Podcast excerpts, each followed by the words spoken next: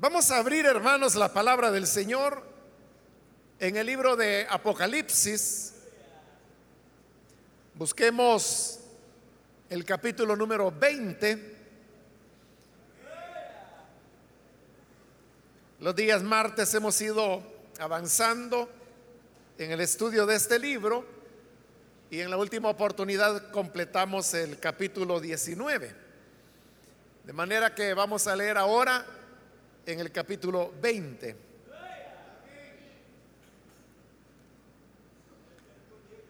La palabra del Señor nos dice en el libro de Apocalipsis, capítulo 20, versículo 1 en adelante,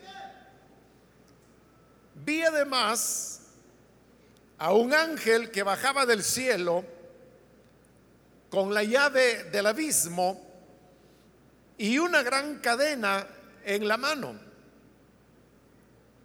sujetó al dragón, a aquella serpiente antigua que es el diablo y Satanás,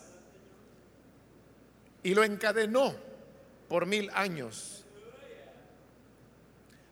Lo arrojó al abismo, lo encerró y tapó la salida para que no engañara más a las naciones hasta que se cumplieran los mil años.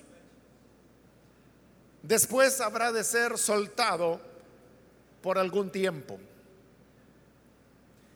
Entonces vi tronos donde se sentaron los que recibieron autoridad para juzgar.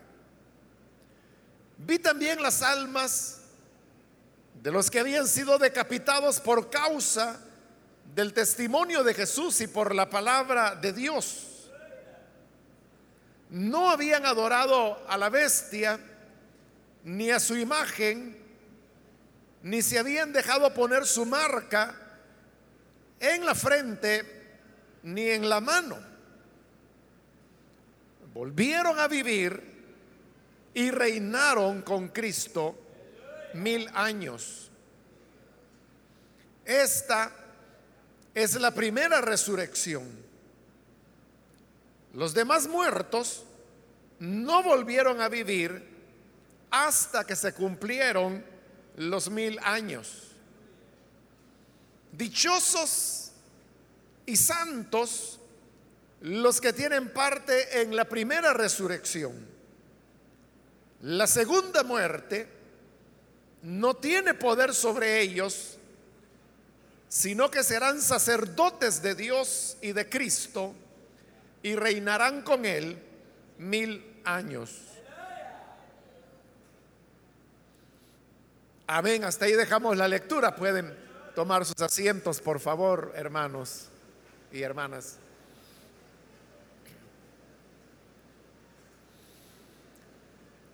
Hermanos, en esta oportunidad continuamos con la visión del libro de Apocalipsis, que a partir del capítulo 12 nos ha venido mostrando las sucesivas derrotas que Satanás o el dragón o el diablo o serpiente antigua, como se le llama, ha venido sufriendo en la medida que los propósitos de Dios han ido avanzando parte de ese esfuerzo de Satanás por no ser derrotado es que él levanta lo que podríamos llamar su equipo de trabajo, que está formado por la bestia y por el falso profeta. Pero a la vez anterior, cuando finalizábamos el capítulo 19, encontrábamos precisamente la derrota de estos dos personajes. La parte final del versículo 20 del capítulo 19 dice, bueno, leámoslo todo el 20 mejor, pero la bestia fue capturada junto con el falso profeta. Este es el que hacía señales milagrosas en presencia de ella, con las cuales engañaba a los que habían recibido la marca de la bestia y adoraban su imagen los dos fueron arrojados vivos al lago de fuego y azufre. ahí tenemos como tanto la bestia como el falso profeta son derrotados y son arrojados al lago de fuego, el cual nosotros también lo conocemos como el infierno. Y más adelante vamos a ver que también se le da el nombre de la muerte segunda. Pero no solamente son derrotados el falso profeta y la bestia, sino que además la gran compañía que venía apoyando al dragón y a sus enviados. El 21, que es el último capítulo del, perdón, el último versículo del capítulo 19, nos dice, los demás, refiriéndose a esa multitud que apoyaba a Satanás, fueron exterminados por la espada que salía de la boca del que montaba a caballo, y todas las aves se hartaron de la carne de ellos. Estudiamos la vez anterior que el que monta el caballo es el Señor Jesús y que la espada de su boca es su palabra. De manera que dice que ellos son exterminados. Entonces ahora Satanás se ha quedado solo. A continuación de esa derrota de su compañía, es que ahora llegamos al capítulo 20, donde en el versículo 1, que es una continuación del relato, se nos dice, vi además a un ángel que bajaba del cielo con la llave del abismo y una gran cadena en la mano y sujetó al dragón, a aquella serpiente antigua que es el diablo y Satanás, y lo encadenó por mil años. Note que en este versículo 2 se nos están dando los cuatro nombres de Satanás, como también se nos dieron en el capítulo 12, que es donde comenzó el relato de sus derrotas. Ahí están los cuatro nombres. Se dice que sujetó al dragón, ese es el primer nombre. Luego dice aquella serpiente antigua, es el segundo nombre. Luego el diablo, que es el tercer nombre. Y Satanás, que sería el cuarto nombre. Ahora, note que mientras a la bestia y al falso profeta, se le da ya un castigo definitivo porque son arrojados al lago que arde con fuego y azufre y de ahí no van a salir ya más. Y a diferencia de la multitud que les acompañaba, que dice que también todos fueron exterminados y sus cuerpos fueron comidos por las aves, a diferencia del final definitivo de ellos, la sorpresa de este capítulo 20 es que para Satanás todavía no hay un final, sino que lo que hay es solamente un arresto, podríamos decir. Satanás es arrestado por este ángel que dice que baja del cielo y no es un ángel que viene a combatir contra Satanás porque no trae ninguna espada, sino que lo que trae, dice, es una llave y una cadena. La llave es para abrir el abismo y la cadena, como lo vemos a continuación, es para atar a Satanás. Y efectivamente, es lo que el ángel hace, versículo 3. Dice que lo arrojó al abismo lo encerró y tapó la salida para que no engañara más a las naciones hasta que se cumplieran los mil años.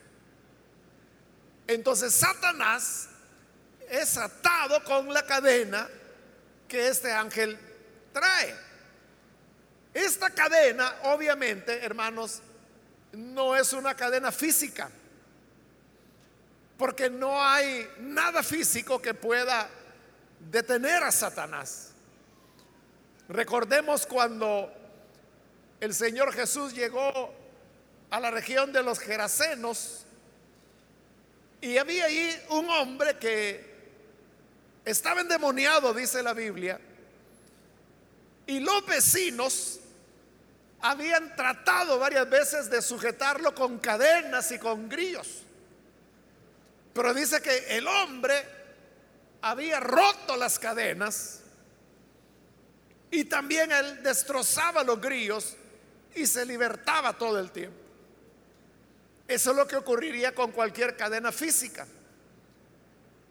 Que si los demonios que estaban en el hombre Geraseno él las podía romper con facilidad, cuanto más Satanás. Pero aquí estamos hablando de una cadena de naturaleza espiritual.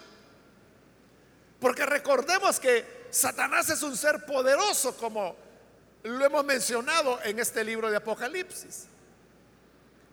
Sin embargo, él no puede hacer nada que Dios no se lo permita. Y por eso es que Dios le coloca límites.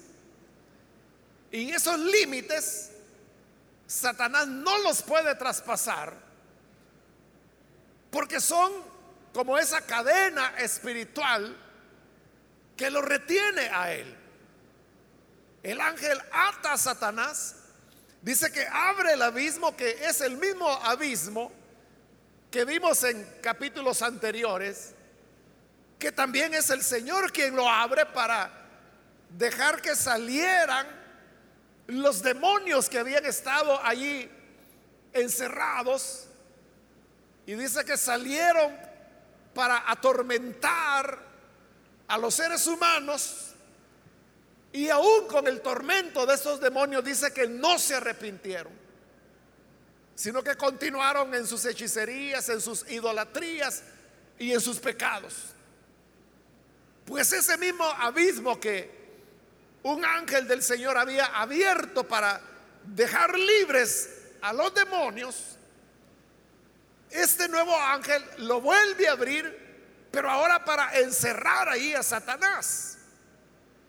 Entonces Satanás ya está atado, pero luego dice que lo, lo encierra en el abismo y lo tapa aunque no se describe la acción, uno podría pensar que la llave que llevaba en su mano el ángel sirve precisamente para eso, para poner el cerrojo del abismo. Claro, todo esto, hermanos, es de una naturaleza espiritual. Pero, como le decía hace un momento, ¿por qué Dios le da tantas largas al tema de Satanás? ¿No sería ahí el mejor momento para acabar con él de una vez por todas? Y así como Dios a la multitud, a todos los exterminó, así como a la bestia y al falso profeta ya los arrojó al lago de fuego y azufre, ¿por qué no lo hace con Satanás? No termina con él, no lo manda condenación sino que solo lo detiene, lo ata y lo encierra por mil años en el abismo. Por eso le decía, Dios lo que hace es arrestarlo. ¿Por qué razón? Ahí, hermanos, entramos eh, en un tema que es complicado, porque recuerde, que nosotros no tenemos que preguntarle a Dios nunca el por qué. Comenzando porque Él nunca se lo va a decir. Y aún si se lo dijera, usted no lo entendería. No tiene sentido preguntarle por qué. Pero es la pregunta que nos estamos haciendo. ¿Por qué a la bestia y al falso profeta si los envía condenación de una vez? Y a la multitud la extermina de una vez también. Pero porque a Satanás solamente le da un arresto y no termina con él de una vez. Como nos estamos preguntando el por qué, Y hemos dicho que esa es una pregunta que no tiene respuesta. Pero si hay algo, hermanos, que podemos decir en torno a esto. Y es que somos nosotros los seres humanos los que todo el tiempo queremos que Dios haga las cosas como nosotros queremos. Y ahí vienen preguntas tales como, ¿por qué Dios no acaba con el diablo ya? O a veces algunos son más atrevidos y dicen, bueno, si yo fuera Dios y si yo fuera omnipotente como Dios lo es, y si yo amara infinitamente como Dios ama, yo ya no permitiría que hubiera más maldad. Yo ya no permitiría que Satanás continuara haciendo más mal, sino que yo lo acabara él ya de una vez. Eso es atrevido. ¿Por qué? Porque usted está queriéndole corregir la plana a Dios. Usted piensa que Dios está haciendo mal las cosas al dejar a Satanás por milenios. Porque Él ha habitado sobre este planeta por milenios. Y sigue libre. Y en el final de los tiempos, como lo estamos viendo, aunque su equipo de trabajo será eliminado para siempre, él todavía no. ¿Por qué Dios solo lo arresta y no termina con él? Lo que podemos decir es que Dios tiene sus, sus planes. Y esos planes contienen sus tiempos.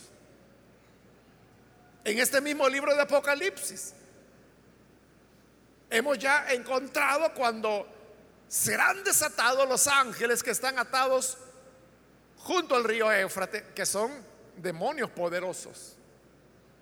Vimos en Apocalipsis que dice que están ahí atados para el año, el mes, el día y la hora que Dios ha establecido dentro de esos planes.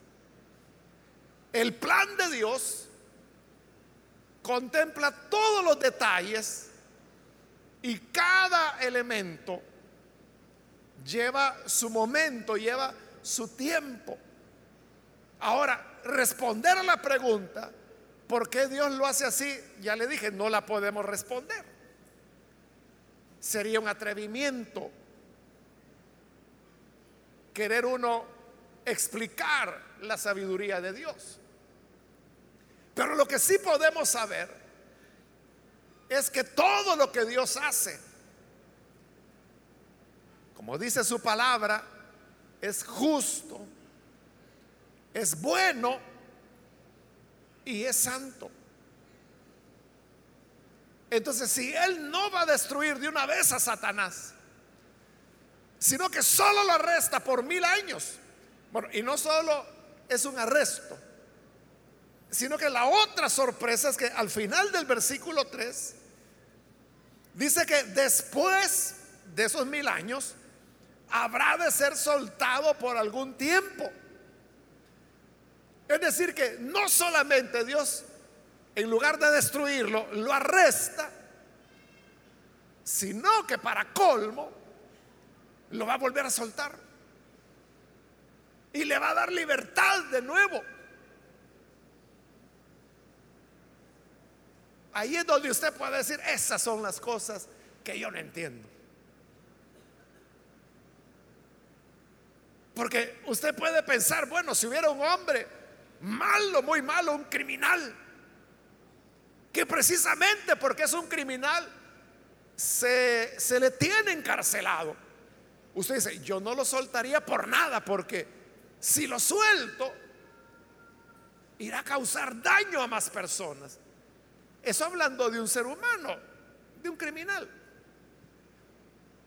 Pero ¿quién más criminal que Satanás?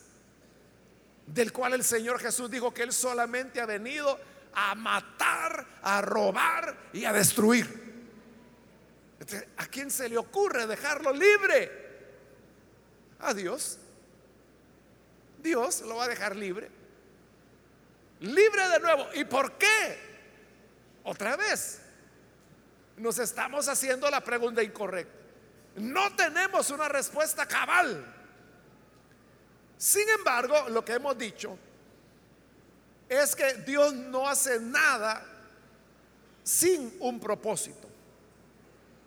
Todo lo que Él hace tiene un objeto, una meta, un fin que Él persigue. Y al menos, hermanos, aunque yo no le puedo dar la razón porque yo le dije, para eso uno tiene que ser Dios. Pero le puedo mencionar algo que uno nota al leer este libro de Apocalipsis. De por qué Dios no lo fulmina y por qué aún lo volverá a dejar en libertad. Y es por lo que uno lee ahí, como le digo, una razón, es que Dios quiere mostrarnos a nosotros los seres humanos lo perverso que somos. No hemos llegado ahí. Eso lo vamos a ver en la próxima oportunidad. Pero, ¿qué es lo que Satanás hace cuando Dios lo deja libre de nuevo? Dice que sale a conquistar todas las naciones de la tierra. Y todos le siguen otra vez para rodear, dice, el campamento del pueblo de Dios y atacarlo.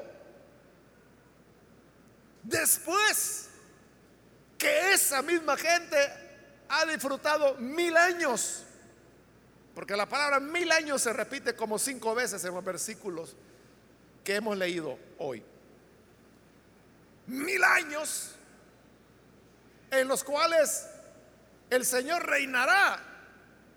Es el reino milenial, que se le llama así milenial por el tema de los mil años. Usted dirá, ¿cómo es posible que estas personas que por mil años, no estamos hablando hermanos de una semanita o de una vacación, mil años probaron, gustaron la bondad de Dios, ¿cómo pueden seguir a Satanás después de eso? ¿Cómo pueden creerle? Ahí es donde Dios nos muestra, fíjate lo que eres. Fíjate lo que eres. En el hombre hay tal maldad que se puede, hermanos, vivir en las mejores condiciones, en medio de la pureza, constatar uno el bienestar que trae la rectitud, la honestidad, la verdad, la justicia. Uno puede probar todo eso y después de haberlo probado, volver a hacer lo malo.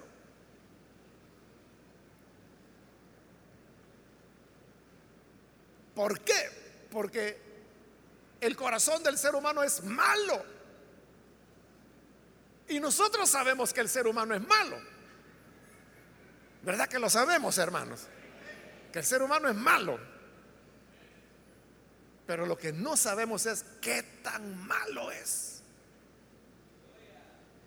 Eso es lo que no sabemos. Y para Dios darnos la muestra final, lo va a dejar libre de nuevo a Satanás para que quede en evidencia la maldad que hay en el corazón del hombre. No quiero decir, hermanos, con eso que esa es la razón por la cual el Señor solo arresta a Satanás y luego lo va a liberar. No, lo que estoy diciendo es que esa es una razón, ese es un propósito que el Señor tiene al no destruirlo de una vez, sino hacerlo pausadamente. Otras razones las tendrá Él, las cuales yo no se las puedo dar. Porque como le digo, ahí hay que tener la sabiduría total de Dios para uno saber todos los propósitos que Él tiene. Pero uno, porque ahí lo dice la Biblia, es lo que le acabo de mencionar. Entonces vea cómo los planes de Dios siempre tienen un sentido. Y cuando nosotros nos preguntamos cosas como, ¿por qué razón si aquel fulano, él es un gran sinvergüenza, es un gran ladrón y es un gran blasfemo? Y todo le va bien en la vida. Todos los negocios que hace le salen bien. Y yo que temo a Dios, yo que le sirvo a Él, apenas tengo media tortilla para la cena. Usted se pregunta por qué. ¿Y no es, acaso eso una injusticia? O puede llevarle a preguntarse, bueno, ¿a dónde está Dios? Que dice que Él bendice a los suyos y que su simiente no mendigará pan. Pero a mí me toca andar mendigando. Entonces se pregunta, ¿dónde está ese Dios que prometió que mis hijos no van a andar mendigando? ¿A dónde están las palabras de David que dijo, no he visto justo desamparado? Y quizá usted se siente desamparado o desamparada. No es que esté desamparado. Es que nosotros tenemos la vista muy corta. Pero Dios sabe ver por telescopio. Y Él tiene planes a largo plazo que son los que Él va persiguiendo para que podamos obtener lo mejor, porque todas las cosas ayudan a bien a los que le aman. Entonces, Satanás es atado por mil años. Y luego dice el versículo 4, entonces vi tronos donde se sentaron los que recibieron autoridad para juzgar. Fíjese que se nos da una descripción completa porque habla de que había tronos y que en esos tronos se sentaron los que recibieron poder para juzgar, es decir, para gobernar, pero no dice quiénes son. Y, eso es obvio, ¿no? Que el que se sienta en el trono se sienta para juzgar. Eso no es ninguna información. Lo que está diciendo es que vi tronos y vi que se sentaron. ¿Quién? ¿O quiénes? No lo dice.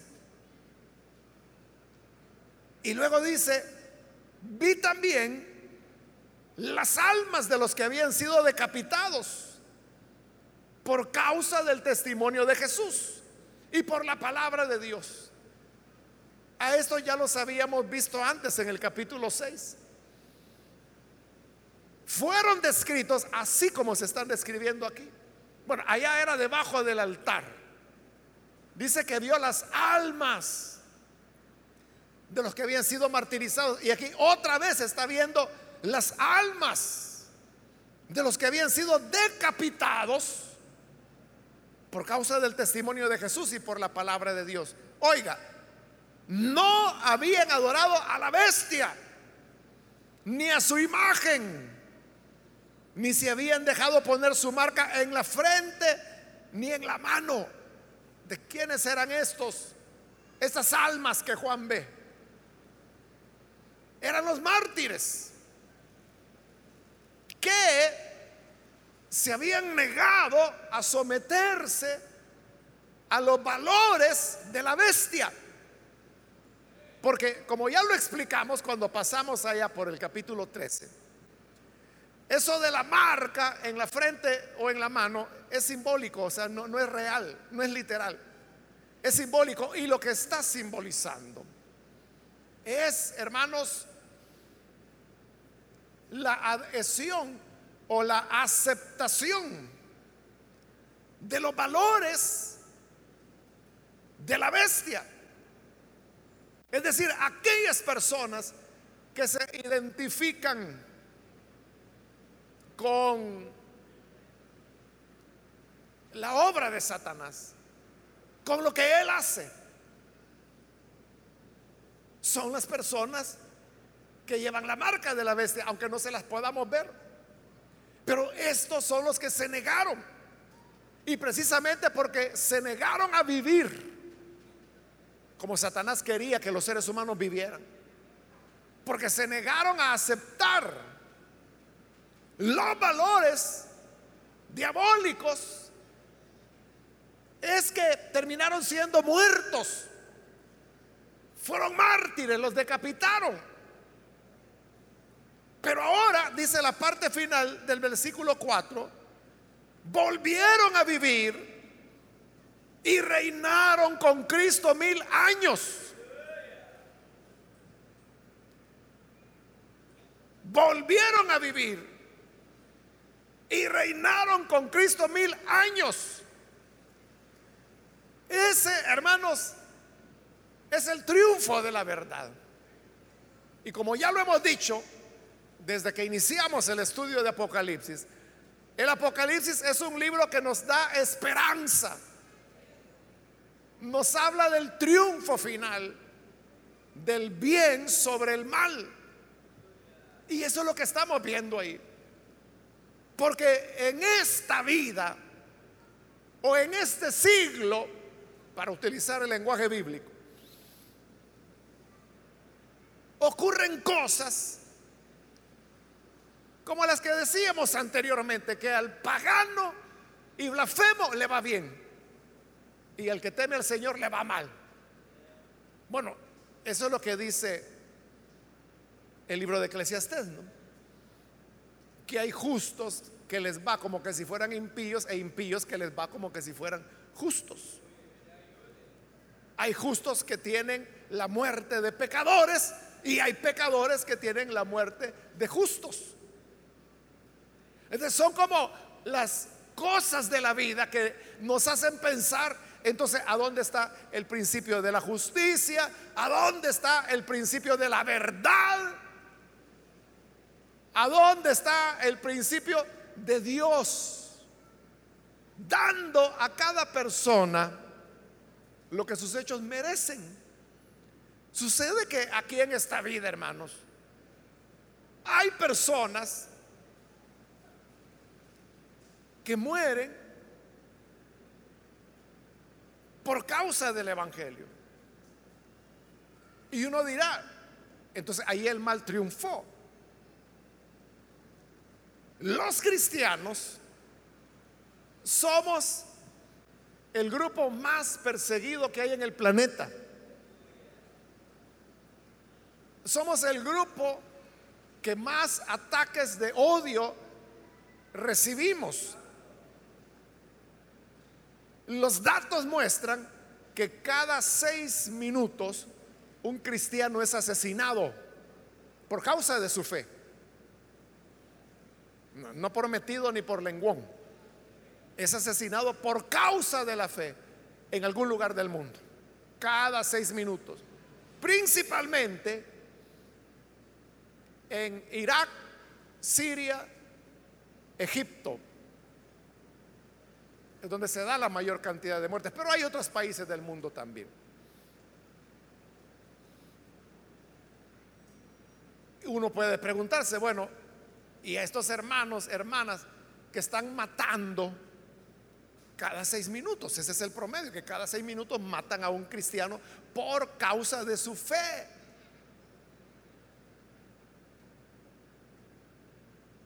Dios no ve eso. Ahí es el mal el que está triunfando sobre el bien. Porque si lo mataron, hermanos, ¿qué, esperanza queda? ¿Lo mataron? Lo mataron. Acabaron con esa vida. Uno podría decir lo derrotaron totalmente. Sí, uno puede decir eso. Pero si ve las cosas desde la óptica puramente terrena. Sin embargo, cuando vamos al libro de la esperanza, que es Apocalipsis, cuando vamos al libro del consuelo, que es Apocalipsis, allí dice que esos que sufrieron por no someterse a los lineamientos del pecado y de Satanás. Dice, volvieron a vivir y reinaron con Cristo mil años. Esa es la vindicación de Dios para sus mártires. Porque decíamos, bueno, los mataron, los mataron, ahí los acabaron. Y Dios dice, no, no, no, no están acabados. Y ahí viene la esperanza del Apocalipsis. Volverán a vivir. Resucitarán.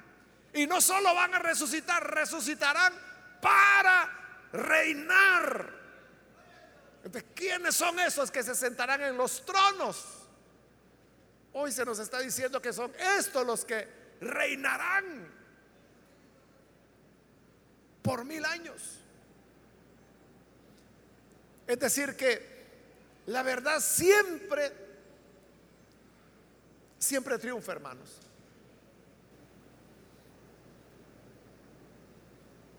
En la vida pueden haber muchas situaciones injustas,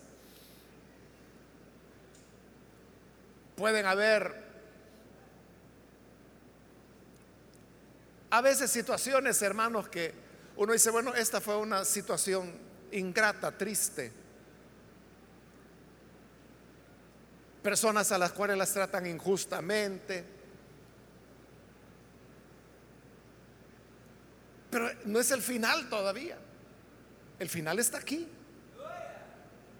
Por eso digo, Apocalipsis nos da un gran consuelo, una gran esperanza. La gente que dice, uy, es que a mí me da miedo. El Apocalipsis se me pone el pelo de gallina, la piel de gallina. Cuando leo Apocalipsis, a saber qué anda haciendo. Porque Apocalipsis de lo que habla es de la derrota de los malos y del triunfo de los que temen al Señor. Entonces, si a ti te pone la piel de gallina, pregúntate por qué. Pregúntate cuál es tu vida para que tengas temor del anuncio que Apocalipsis hace de la victoria del bien. Hace tres años creo que fue, hermanos, yo recibí una invitación para ir a, a la ciudad de Washington, invitado por un esfuerzo a nivel mundial que se hace precisamente para concientizar acerca del tema de la persecución de los cristianos hoy en día. Bueno, habían representantes de varios países, no recuerdo cuántos, y a mí me invitaron para ir de parte del Salvador. Y como es un país chiquito, solo una persona invitaron, pero países más grandes como México, que tienen millones de gente, o Brasil, eran grupos de 20, 30 personas que habían sido invitadas. Pero lo que le quiero decir es que en esta conferencia que duró como cuatro o cinco días, estaban ahí presentes hermanos y hermanas que ellos mismos han sufrido persecución o familiares de personas que han sido martirizados por causa del Evangelio. Hace unos, más o menos eso, tres, cuatro años atrás, hubo un caso que se dio allá en el Oriente con Oriente Medio, con este grupo que se hace llamar Estado Islámico, donde capturaron a a un grupo de cristianos y estos son los que los degollan así en video públicamente. Bueno, la cuestión es que eran 19 cristianos y había un número 20 que era musulmán, no era cristiano, pero también lo habían agarrado. Pero la cosa es que cuando él vio la valentía que tenían esos 19 creyentes, él se convirtió a Jesús. Y, también él murió martirizado, mataron a los 20. Entonces, este video, como le digo, hace unos tres o cuatro años circuló por las redes, no era bonito, ¿no? Porque todos los arrodillaron en la playa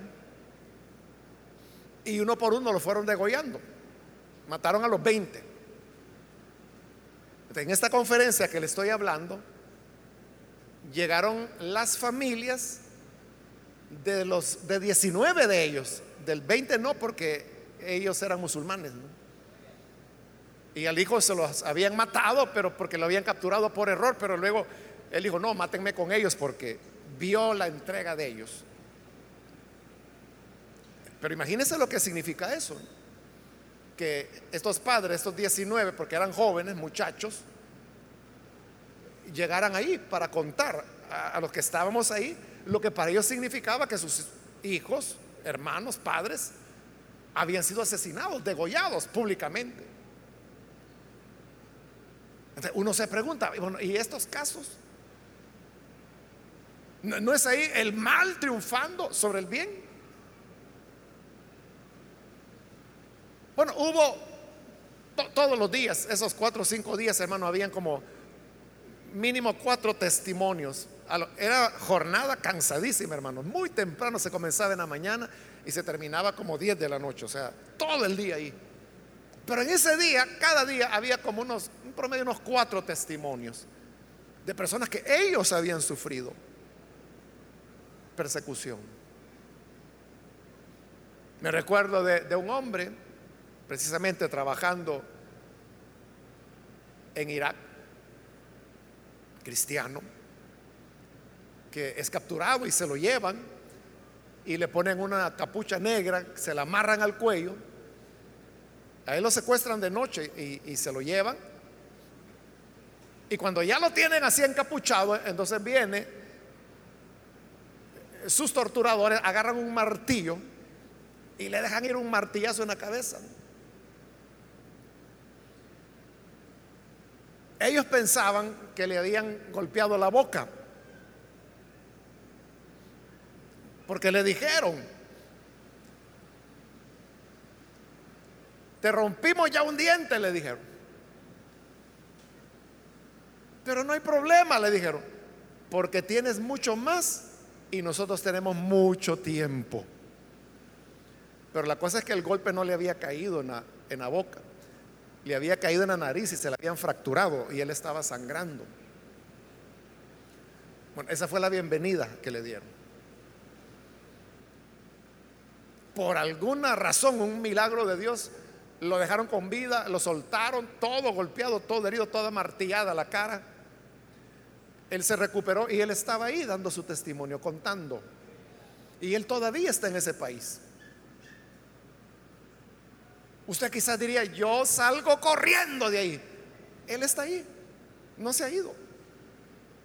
Sabe que todo el mundo lo conoce, toda la gente sabe que ya la trataron de matar, pero él está ahí, ayudando a los refugiados que vienen de Siria, que son musulmanes. Pero ¿sabe lo más interesante? Que él decía que no solamente, porque hay todos ellos, los que dieron esos testimonios coincidían en algo que a mí me llamó la atención. Espero que los demás que estaban ahí se hayan dado cuenta. Pero es que todos hablaban de esto, que hay un primer momento después de la experiencia de persecución, de maltrato, de tortura o de que le asesinen a un ser querido. Hay un primer momento en donde la base es perdonar a quien le hizo el daño. ese es el primer momento que ellos logran perdonar a sus torturadores o a los asesinos de sus familias. Pero hay un segundo momento y es cuando empiezan a amar a sus torturadores o a los que les asesinaron a su familia. Vea qué cosa. Increíble, ¿no? Que primero los perdonan y luego comienzan a amarlos. O sea, eso es ser verdadero creyente, hermano. Así es, ¿verdad? O es creyente aquel que dice, uy, la hermana ni me saludó. Ya no voy a venir a la iglesia mejor. Ese es creyente. Estos son los creyentes. Pero entonces, ¿qué pasa con ellos? Y le digo, cada seis minutos, cada seis minutos, están asesinando a un hermano nuestro en algún lugar del mundo. En Egipto, las iglesias enteras llenas de personas les dan fuego, los queman vivos. Así es la cosa. Entonces uno puede preguntar, bueno, ¿a, dónde está la justicia? ¿Dónde está el Dios de estos creyentes? Apocalipsis nos responde, volverán a vivir y reinarán con Cristo mil años. Amén.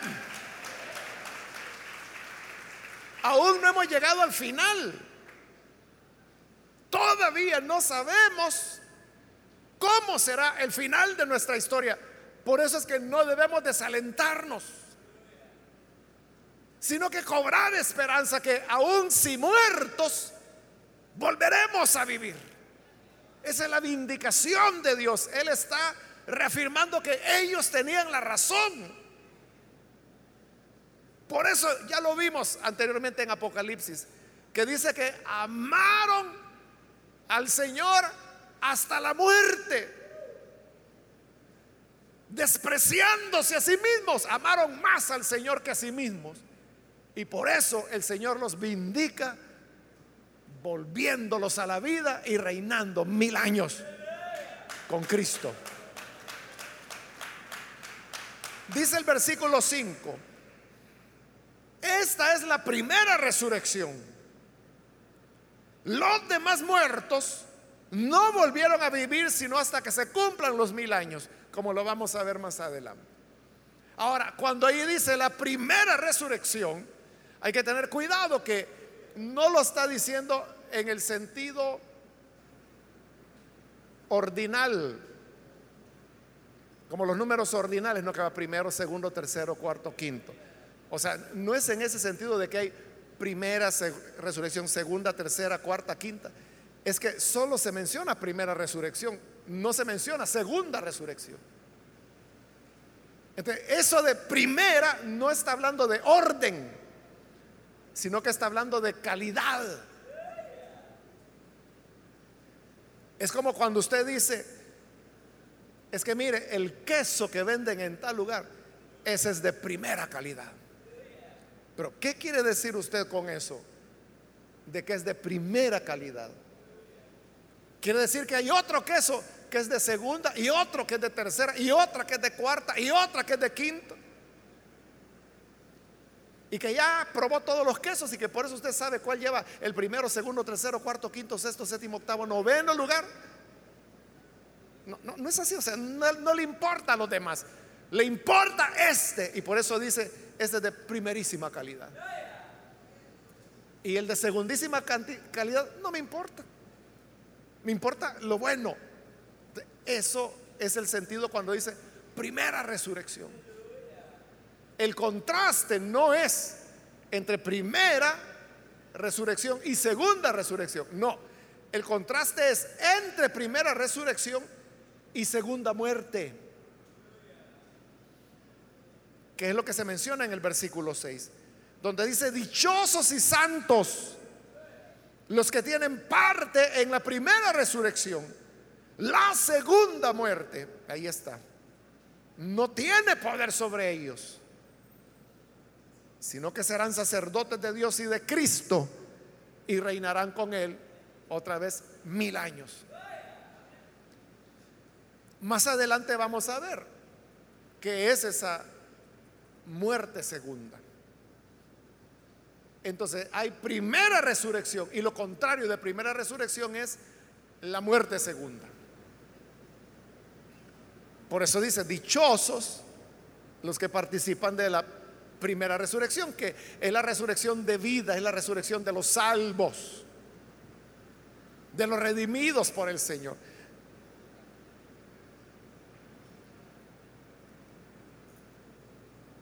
Esto es todo lo que Apocalipsis dice sobre el milenio. Estos tres versículos del 4 al 6 es todo lo que Apocalipsis dice sobre el milenio, no hay nada más. Y usted ve que es muy poco. Muy poco para que sean mil años y que sea el reino de Cristo en esta tierra. O sea, lo que Jesús anunció, el reino que él vino a anunciar es este.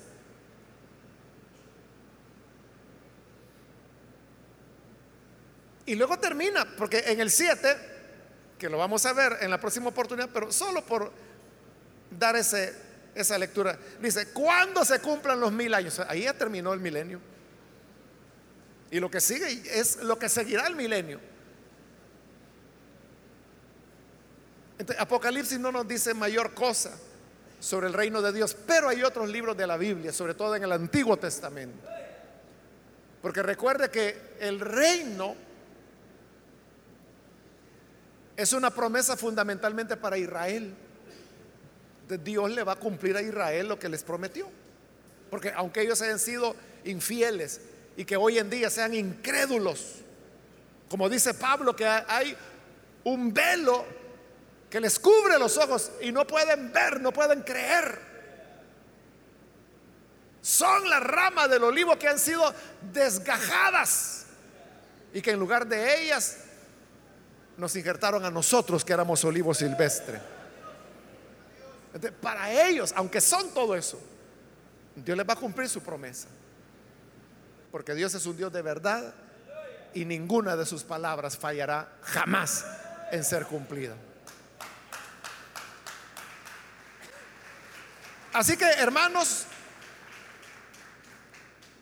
seamos fieles a Él. No nos dobleguemos ante la envidia, el odio, los deseos de venganza, porque todo eso es la marca y el sello de la bestia.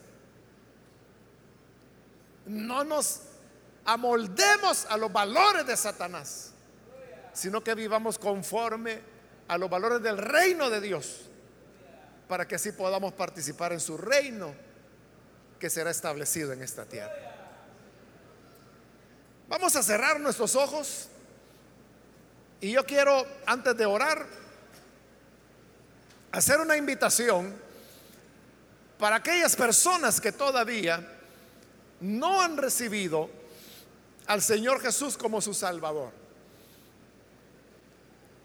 Pero ahora que usted ha escuchado la palabra de Dios, se da cuenta que el Señor en su bondad nos da la esperanza que nos espera un día de gloria cuando aquellos que aparentemente fueron derrotados por el mal volverán a vivir y reinarán. Si hay con nosotros alguna persona que hoy quiere participar de estas promesas de Dios, la manera de hacerlo es renunciando a los valores de la serpiente antigua, del dragón, para comenzar a vivir de acuerdo a los valores del reino de Dios. ¿Hay alguna persona que necesita venir para entregarse al Señor? Ahí en el lugar donde está yo le invito para que se ponga en pie en señal que desea venir al Hijo de Dios y nosotros vamos a orar por usted. Cualquier amigo, amiga que hoy necesita venir, póngase en pie por favor, acérquese. La gracia del Señor le invita, le llama para que pueda acercarse. ¿Hay alguna persona? Hoy es su día. No deje pasar la oportunidad. Hoy es cuando la gracia del Señor le está llamando. ¿Quiere venir? Póngase en pie y vamos a orar por usted. Muy bien, aquí en medio hay una joven, Dios la bendiga, bienvenida. Acá hay otra joven más, Dios la bendiga, bienvenida también. Otra persona que necesita venir al Señor. Póngase en pie y venga, vamos a orar por usted. Si hay hermanos o hermanas que se han alejado del Señor, pero hoy necesita usted reconciliarse. De igual manera, póngase en pie y venga, vamos a orar. ¿Hay alguna otra persona? ¿Alguien más que necesita venir? Voy a finalizar la invitación. Mas si hay alguien más que necesita venir por primera vez o reconciliarse, póngase en pie y pase porque esa es ya la última invitación que he hecho. Muy bien, aquí hay otra joven que viene. Dios la bendiga, bienvenida. Alguien más que aprovecha esta última invitación. Y vamos a orar en este momento. Muy bien, aquí hay un hombre, Dios lo bendiga. Bienvenido también.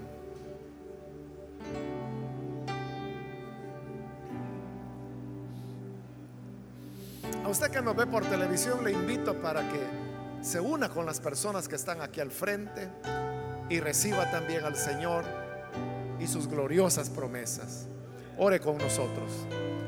Señor, gracias te damos por cada persona que está aquí al frente, como también aquellos que a través de televisión, radio, a través del internet están uniéndose en esta petición.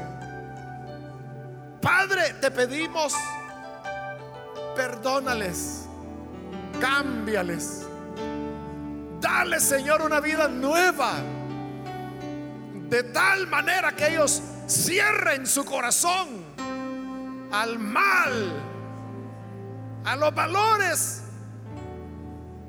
de muerte, de destrucción, de robo y que lo abran al perdón, a la verdad, al amor. Ayúdanos a vivir, Señor, los valores que tu Hijo Jesús vino a enseñarnos. Y que si los pongamos en práctica cada día de nuestra vida, a ti, Señor, te damos todo honor y toda gloria. Queremos servirte y ser de esos dichosos que serán parte de la primera resurrección. Aquellos que aparentemente fueron derrotados volverán a vivir. Y así tu verdad será establecida. Por Jesús nuestro Señor lo rogamos. Amén. amén. Amén. Damos la bienvenida a cada una de las personas que están acá al frente. Pueden pasar, por favor, para que